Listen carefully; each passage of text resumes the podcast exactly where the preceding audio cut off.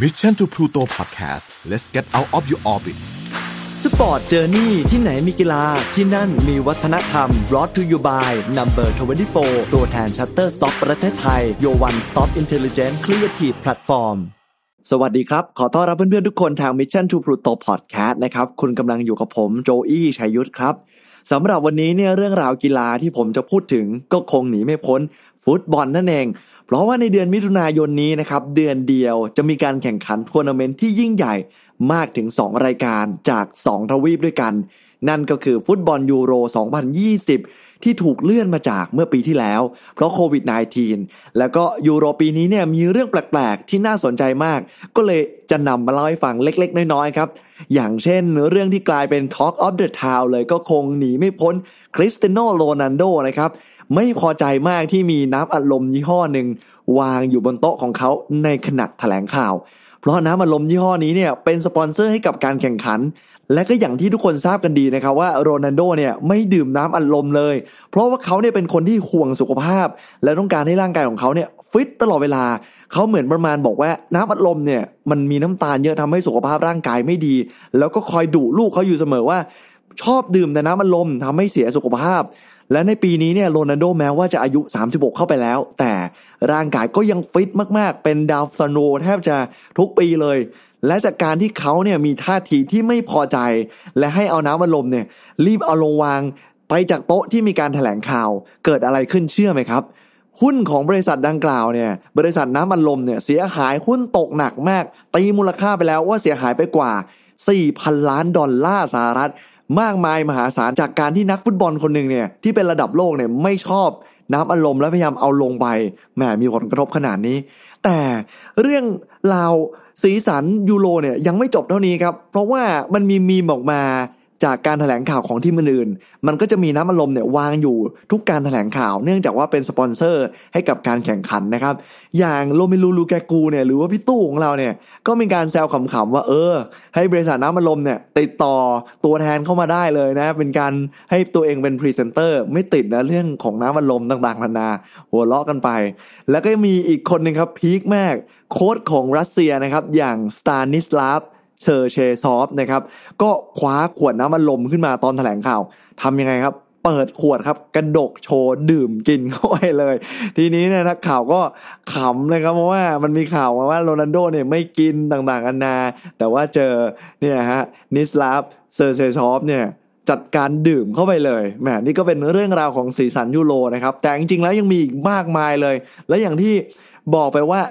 ฟุตบอลยูโรเนี่ยเขาจะแข่งขันทุก 4 ปีคล้ายๆบอลโลกเลยนะ แต่ว่าเขาจะมีการเว้นระยะห่างกันกับบอลโลกเพื่อไม่ให้ชนกัน ก็คือจะมีฟุตบอลยูโรเตะไปแล้วอีก 4 ปีก็จะเป็นบอลยูโรอีกครั้ง ก็จะห่างจากฟุตบอลโลกสักประมาณ 2 ปีได้นะครับ ก็จะทำให้เราได้ดูฟุตบอลเนี่ยแทบจะทุก 2 ปีเลยที่เป็นฟุตบอลนานาชาติ จริง ๆ แล้วเนี่ยมันก็เป็นช่วงเวลาที่น่าตื่นเต้นมากนะเพราะว่าในช่วงนี้เนี่ย จะเป็นช่วงที่ปิดลีกหรือปิดฤดูกาลไม่ว่าจะเป็นบุนเดสลีกาเยอรมันลาลีกาสเปน อิตาลีหรือว่าพรีเมียร์ลีกนะครับก็ทำให้คนหลายคนเนี่ยไม่ได้ดูฟุตบอล แล้วก็ต้องรอคอยว่าเมื่อไหร่จะมีบอลดีๆให้ดู และช่วงนี้ ผมเชื่อว่าหลายคนก็ยัง work from home ไปไหนไม่ได้ ต้องอยู่ในบ้าน จะออกไปเล่นกีฬาก็ทำไม่ได้เพราะกลัวโควิด แต่พอมีฟุตบอลถ่ายท่อสดให้เราได้ดูกันเนี่ย ก็ทำให้เราได้หลงลืมความเครียดกันไปบ้าง แล้วก็มีกระจิตกระใจอยากจะทำอะไรเหมือนมีแรงบันดาลใจนะ พวกบ้าบอลอย่างผมก็ชอบมาก แล้วก็ยังมีเออเพลงประกอบยูโรก็โอ้โหเหมือนเป็นมีมที่มันกรอกหูเข้าไปนะอ่าเราอาจจะขอพูดแบรนด์แล้วกันยูโรซอฟที่เราได้ยินกันเออเชียร์ยูโรยูโรซอฟอะไรเงี้ยเปิดกันกรอกหูจนเป็นมีมอีกหนึ่งอย่าง ผมว่ายูโรปีนี้เนี่ยมันน่าสนใจมากก็เลย จะหยิบยกมาเล่าให้ฟัง เพื่อนๆทราบไหมครับว่ายูโรปีนี้เนี่ยปกติแล้วมันจะมีเออเขาเรียกว่าเจ้าภาพใช่ไหมครับ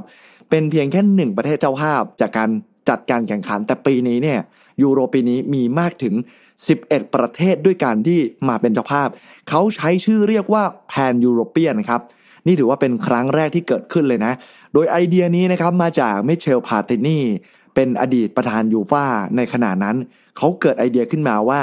ไหนๆจะครบรอบ 60 ปีแล้ว การแข่งขันยูโรเนี่ยที่มันมีมาอย่างยาวนาน เรามาจัดใหญ่เล่นใหญ่ ให้มันยิ่งใหญ่ไปเลยไหมก็เลยคุยกันกับ 11 ประเทศที่จะเป็นเจ้าภาพนะถึงเรื่องนี้ทุกคนก็ตอบตกลงเห็นดีด้วย เพราะว่าเชื่อว่าจะทำให้เม็ดเงินการท่องเที่ยวการเดินทางในแต่ละประเทศเนี่ยมันก็จะมีเดินสะพัดขึ้นเนาะเงินมันหมุนเวียนมากขึ้น แต่ต้องบอกก่อนว่าไอเดียนี้เนี่ยมันเกิดก่อนที่โควิด -19 มันจะเข้ามาแพร่ระบาดนะครับ ทุกคนก็เลยไปเตรียมตัวจัดกันอย่างยิ่งใหญ่ พิธีเปิดเนี่ยก็เริ่มไปอย่างที่ได้เห็นกันที่ประเทศอิตาลีนะครับ กรุงโรม แล้วก็แมตช์ชิงชัยเนี่ยหรือว่าชิงแชมป์จะไปเจอกันที่อังกฤษสนามเวมบลีย์นะครับ 11 กรกฎาคมนี้อีกเออทั้งหมดทั้งมวลเนี่ยเตะไม่ถึง 1 เดือนเลยก็อีกไม่กี่วันละ เดี๋ยวเราจะได้ดูกันว่าปีนี้หรือว่ายูโรรอบนี้เนี่ยใครจะเป็นแชมป์เดี๋ยวไงก็อย่าลืมติดตามกันนะโหผมว่าปีนี้บอลยูโรมันมาก แถมยูโรหนนี้เนี่ยสิ่งที่แปลกไปมากกว่านี้ก็คือมีทีมเข้ารอบสุดท้ายมามากถึง 24 ทีม นับตั้งแต่ปี 1996 นะครับ ย้อนกลับไป 1996 เขามีเพียงแค่ 16 ทีม ในรอบนี้เนี่ยถือว่าเป็นการปรับโฉม การที่มีทีมเข้ารอบสุดท้ายเนี่ยเปลี่ยนมาเป็นครั้งที่ 4 แล้ว เพื่อนๆทราบไหมครับว่าปีแรกที่มีการเตะยูโรเนี่ยมีทีมที่มาเข้ารอบสุดท้ายกี่ทีมครับ เฉลยเลย สี่ทีมเท่านั้นน้อยมากๆ คือเตะกันแป๊บเดียวก็คือเรารู้แล้วว่าใครเป็นแชมป์นะครับ ก็มีการพัฒนามาเรื่อยๆ จนถึงปีนี้ จากทั้งหมดที่มีการส่งเข้าแข่งขันนะครับในยูโร 55 ทีมนะครับ ก็จะมีทีมที่แตกออกไปมากขึ้นในสมัยก่อนที่อย่างรัสเซียก็มีแยกแตกตัวออกไป อย่างสหราชอาณาจักรก็จะมีทีมแยกออกไปเพิ่มเติมอะไรมาประมาณนี้นะครับ และปีนี้เนี่ยก็จะมีประเทศน้องใหม่ที่เพิ่งจะเคยเข้ารอบยูโรเป็นครั้งแรก 2 ประเทศด้วยกัน ก็คือมาซิโดเนียเหนือและก็ฟินแลนด์เออผลการแข่งขันแล้วก็ฟอร์มก็ถือว่าใช้ได้เลยสำหรับน้องใหม่นะ เอาละถึงเวลาที่ผมจะมาเล่าเรื่องราวที่น่าสนใจในปี 1992 ทีมโคนมจากเดนมาร์กที่ในตอนนั้นเนี่ยตกรอบยูโรไปแล้ว แต่สุดท้ายเขากลับมาเป็นแชมป์ฟุตบอลยูโร เฮ้ย เป็นไปได้ยังไงทีมที่ตกรอบกลับมากลายมาเป็นแชมป์เดี๋ยววันนี้จะเล่าให้ฟังกัน ย้อนกลับไปปี 1992 นะครับ ตอนนั้นสวีเดนเป็นเจ้าภาพยูโรนะครับในปีนั้นมีฟุตบอลเข้ารอบสุดท้ายนะครับ ทีมมีเพียงแค่ 8 ทีมเท่านั้นนะและผู้ที่จะผ่านเข้ารอบสุดท้ายได้จะต้องเป็นแชมป์กลุ่มครับถ้ามีโอกาสไปเล่นรอบสุดท้ายเนี่ยคุณต้องชนะจนแบบเออเป็นที่หนึ่งของสายจาก 4 ทีมทั้งหมดก็ถือว่ายากใช้ได้เลยนะ แล้วถ้าพูดถึงผู้เล่นเดนมาร์กที่โด่งดัง และเด่นๆในตอนนั้นก็จะมียักษ์เดนหรือว่าปีเตอร์หรือปีเตอร์ชไมเคิลผู้รักษาประตูจากทีมแมนเชสเตอร์ยูไนเต็ดแล้วก็ยังมีไมเคิลเลาดรูปน้องชายไบรอันเลาดรูปก็คือเป็นพี่น้องกันนะครับแล้วก็มียานโมลบี้ก็คือเก่งแล้วก็ดังใช้ได้เลย ในรอบคัดเลือกเนี่ยก่อนจะไปรอบสุดท้ายฟุตบอลยูโรปีนั้นเนี่ยเดนมาร์กอยู่ร่วมสายเดียวกับยูโกสลาเวีย ไอซ์แลนด์เหนือ ออสเตรีย แล้วก็หมู่เกาะแฟโรอ่าก็ทราบดีว่าหมู่เกาะแฟโรเนี่ยก็จะไม่ค่อยเด่นเรื่องของฟุตบอล ก็น่าจะเป็นหนึ่งทีมที่เขาเก็งกันนะ ว่าจะต้องตกรอบก่อน เกมแรกเนี่ยเจอหมู่เกาะแฟโรเลยก็จัดการถล่มไปด้วยความมั่นใจ 4 ประตูต่อหนึ่งครับเดนมาร์กจัดการเลยแต่ว่าแมตช์ที่ 2 ไปเจอกับไอซ์แลนด์เหนือทำได้เพียงแค่เสมอกันไป แต่แมตช์ที่3นี่แหละที่เป็นแมตช์ปัญหาครับ เพราะไปเจอกับสายแข็งเลยอย่างยูโกสลาเวีย เป็นทีมที่แข็งที่สุดในสาย แพ้ไป 2 ประตูต่อศูนย์ว่ากันว่าหลังจบแมตช์นี้นะครับแคมป์ทีมชาติเดนมาร์กเนี่ยเริ่มมีปัญหาภายในทีมแล้วจากการที่นักเตะระดับสตาร์เนี่ยทะเลาะกับผู้จัดการทีม คือผู้จัดการทีมเวลานั้นเนี่ยเขามองว่าเป็นผู้จัดการทีมที่ยังไม่สามารถพิสูจน์ตัวเองได้ ยังไม่ได้เก่งพอ แล้วก็เป็นเออเหมือนเป็นตัวสำรองจากการที่ตอนแรกติดต่อไปหาอีกคนนึงแต่อีกคนหนึ่งปฏิเสธ ก็เลยมากลายมาเป็นหวยตกที่ผู้จัดการทีมคนนี้ มันเลยเกิดความเชื่อมั่นว่ามันไม่น่าจะ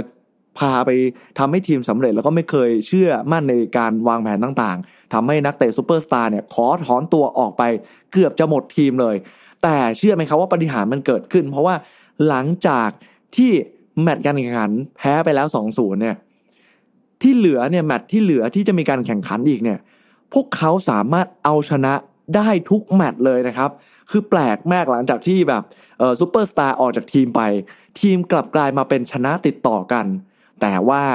นั่นก็ยังไม่เพียงพอที่จะทำให้เขากลายเป็นแชมป์กลุ่ม และจะเข้ารอบนะครับ เขาทำดีที่สุดได้เพียงแค่เป็นอันดับที่ 2 ของสาย ก็เลยต้องตกรอบฟุตบอลยูโรไปแบบน่าเสียดายมาก หลังจากที่ตกรอบไปแล้วเนี่ยนักเตะสตาฟโค้ชทีมงานทั้งหมดเนี่ยก็วางแผนพักผ่อนและเตรียมตัวจะพักร้อนและก่อนที่ ฟุตบอลลีกเนี่ยจะกลับมาแข่งขันนะครับ ก็เตรียมจะไปทงไปเที่ยวอะไรต่างๆ แต่ถ้าว่ามันมีข่าวล่ามาแรงครับเล่าให้ฟังว่า ในตอนนั้นทีมยูโกสลาเวียที่จะได้เข้าไปเล่นยูโรรอบสุดท้ายที่เป็นอันดับหนึ่งนะครับ ประเทศของเขาเนี่ยมีปัญหาสงครามกลางเมืองที่ยังไม่จบไม่สิ้น แล้วก็มีข้อพิพาทเกี่ยวกับเรื่องของชาติพันธุ์เข้ามาเกี่ยวคือวุ่นวายมากเกี่ยวกับการเมืองและสงครามนะครับ เลยมีเหตุว่ายูฟ่าเนี่ยตัดสินใจ ตัดสิทธิ์การแข่งขัน และแบนยูโกสลาเวียทำให้อะไรเกิดขึ้นครับ เดนมาร์กที่มาเป็นอันดับสองถูกดันขึ้นไปไปเล่นยูโรแทนเลย เออ ทีนี้เนี่ยมันเหมือนหวยถูกหวยอะครับ อยู่ๆก็ทุกคนเก็บเสื้อผ้าจะไปเที่ยวจะไปพักผ่อนอย่างแล้วมีการประกาศว่าพวกเขาเนี่ยจะได้กลับมาไปเล่นยูโรทำยังไงครับ เหลือเวลาอีกเพียงแค่ 11 วันเท่านั้น ที่การแข่งขันยูโรจะเริ่มต้นขึ้น และจะต้องมีแมตช์การแข่งขันนะครับ พวกเขาเนี่ยก็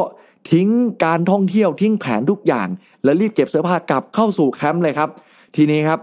นักบอลซูเปอร์สตาร์ที่เคยถอนตัวออกจากทีมไปเนี่ยพอรู้ข่าวว่ายูโรจะกลับมาเตะทำยังไงครับ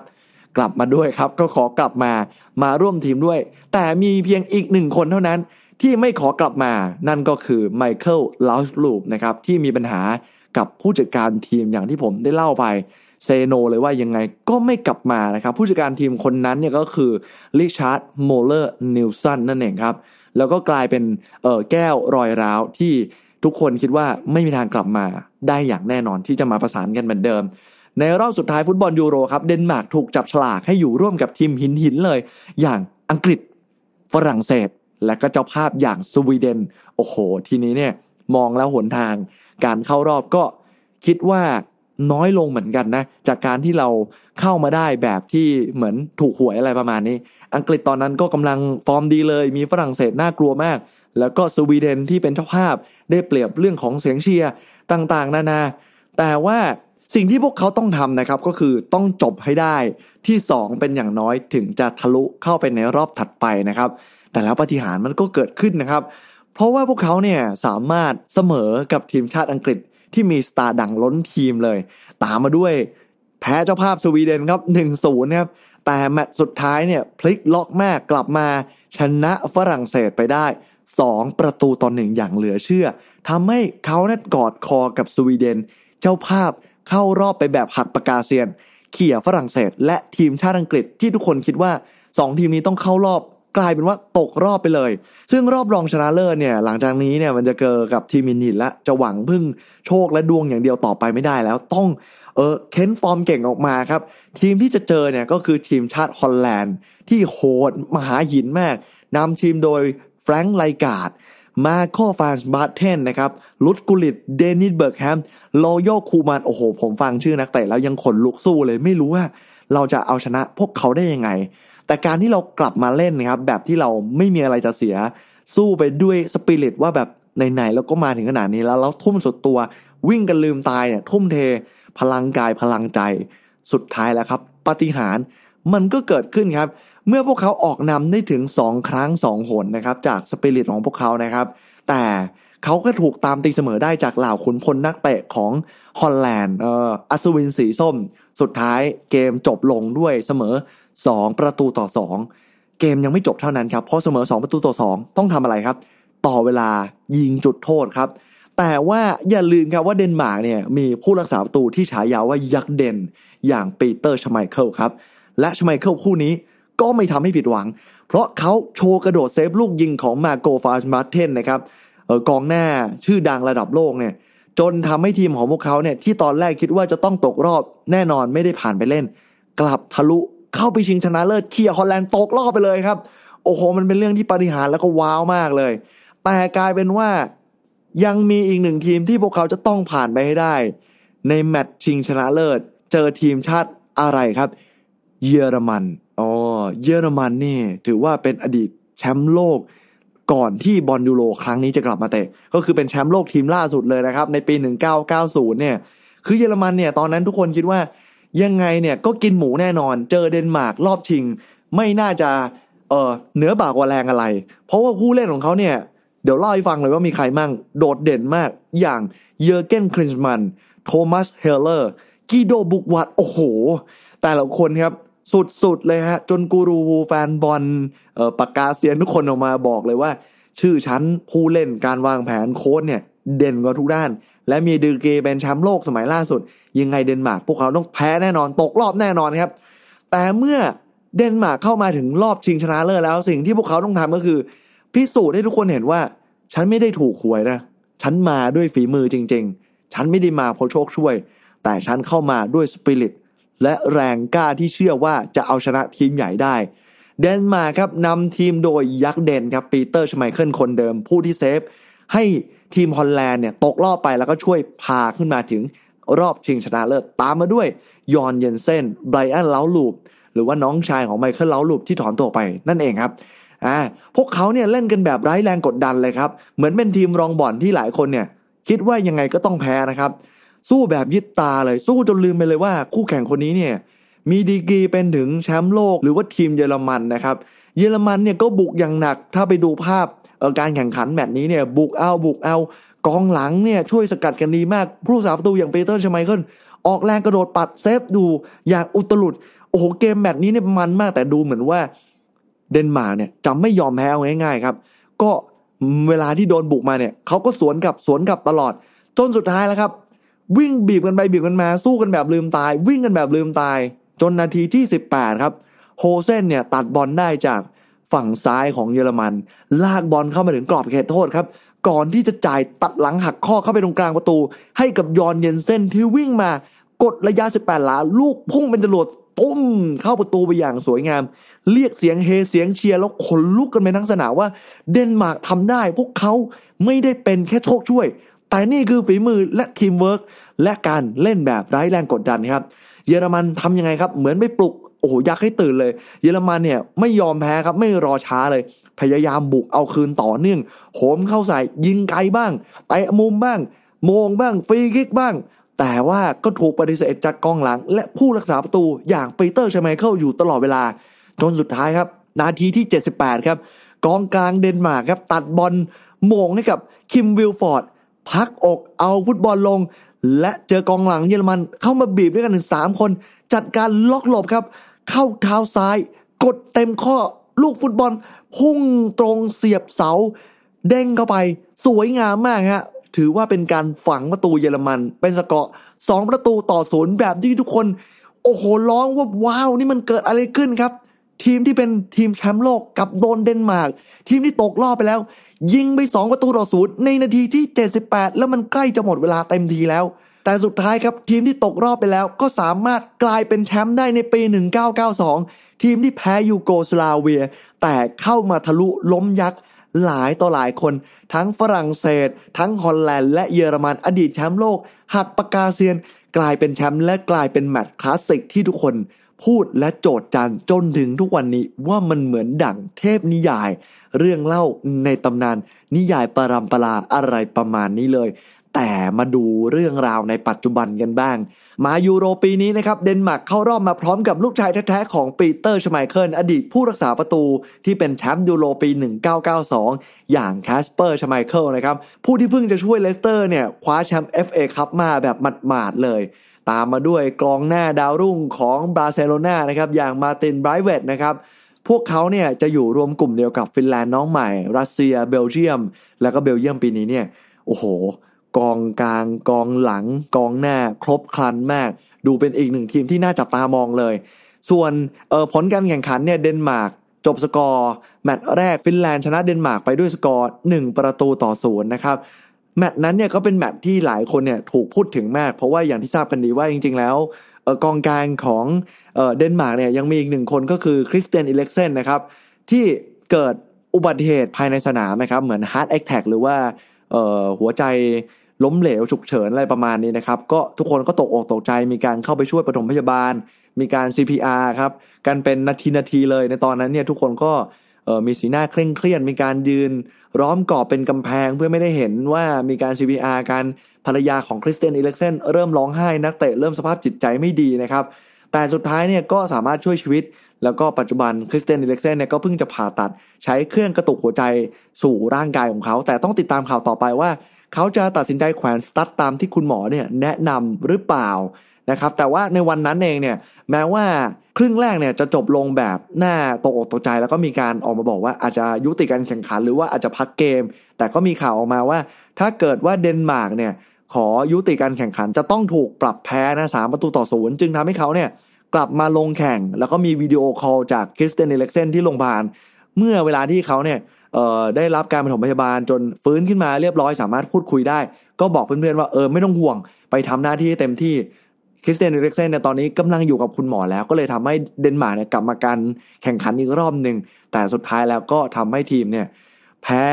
น้องใหม่อย่างฟินแลนด์ไปด้วยสกอร์หนึ่งประตูต่อศูนย์นะครับยังไงก็ตามเชียร์เดนมาร์กกันได้ ไม่รู้ว่าปีนี้เนี่ยพวกเขาจะมีปาฏิหาริย์เหมือนดังรุ่นพ่ออย่างปี 1992 หรือไม่ ตามเชียร์กันต่อไปนะครับ เรื่องราวของยูโรเนี่ยยังมีเรื่องที่น่าสนใจอีกสักเรื่องหนึ่งที่ผมอยากจะเล่าก็คือเออในการแข่งขันนี้เนี่ยจะมีโฟกซูวาแกนนะครับที่เป็นยี่ห้อรถยนต์เนี่ยเขาเป็นสปอนเซอร์นะครับเขาได้มีการนำรถยนต์อย่างโวกซูวาแกนรถจิ๋วเนี่ยเอาลูกฟุตบอลวางไว้บนรถจิ๋วแล้วขับเข้าไปในกลางสนาม เพื่อให้กรรมการเนี่ยสามารถหยิบลูกฟุตบอลขึ้นมาได้เป็นกิมมิคอย่างหนึ่งแล้วก็เป็นการลดการสัมผัส ของผู้เล่นต่างๆ หรือว่าคนที่ไม่ได้เกี่ยวข้องด้วย นี่ก็ได้เห็นกันไปในแมตช์เปิดสนามก็ถือว่าเป็นเรื่องราวที่น่าสนใจ แล้วก็ยังมีเรื่องของกรุ๊ปอัปเดตอีกด้วยที่ประกอบไปด้วยโปรตุเกสเยอรมันฮังการีฝรั่งเศส ทีมนี้เนี่ยมี 4 ทีมที่เป็นโหดหินมากยังไงก็อย่าลืมติดตามดูกันนะว่าทีม 4 ทีมนี้เนี่ยที่เก่งๆทั้งหมดเลย ใครจะได้ผ่านเข้ารอบ 2 ทีมสุดท้าย ส่วนตัวผมเนี่ยปีนี้เชียร์ฝรั่งเศสครับ เพราะว่าดูจากขุมนักเตะแล้วเนี่ยโอ้โหผมชื่นชอบทุกตำแหน่งเลย ปอล ป็อกบาอองตวนกรีซมันน์นะเอ็มบัปเป้นะเบนเซมาโอ้โหทุกคนครับโหดมากแล้วผมก็เชื่อว่ามีดีพอที่จะกลายเป็นแชมป์ยูโรปี 2020 นะครับเพื่อนๆล่ะครับเชียร์ทีมไหนยังไงเข้ามาคอมเมนต์พูดคุยกันได้ หรือว่าอยากฟังเรื่องราวอะไรของยูโรเนี่ยก็พิมพ์กันไว้ได้นะ วันนี้นะครับต้องบอกว่ารายการของเรามีสปอนเซอร์แล้วนะครับ ขอขอบคุณเลย Shutterstock มี Number 24 ผู้เป็นตัวแทน Shutterstock อย่างเป็นทางการ และเป็นเพียงผู้เดียวในประเทศไทย ที่จะให้บริการช่วยเหลือ แนะนำสิทธิการใช้งาน บริการช่วยค้นหาคลิปวิดีโอและเพลงตามต้องการเลย ที่จะทำให้ Shutterstock Music และ Shutterstock Video เป็นบริการที่คุ้มค่ากับสายคอนเทนต์มากๆ ยังไงเพื่อนๆ ก็ลองเข้าไปแวะชมกันได้ ทุกอย่างนะครับที่เราเล่ามาสามารถเข้ามาคอมเมนต์พูดคุยกันได้ ทางช่องทาง YouTube ของเรานะครับ วันนี้ขอบคุณสำหรับการติดตาม อย่าลืมกดไลค์กดแชร์กดติดตามไปด้วย เจอกันใหม่ครั้งหน้า Sport Journey แล้วผมโจอี้จะนำเรื่องราวกีฬาอะไรที่น่าสนใจ มาฝากกับเพื่อนๆติดตามให้ดีห้ามพลาดสำหรับวันนี้ลาไปก่อน สวัสดีครับ Sport Journey ที่ไหนมีกีฬาที่นั่นมีวัฒนธรรม Presented by Number 24 ตัวแทน Shutterstock ประเทศไทย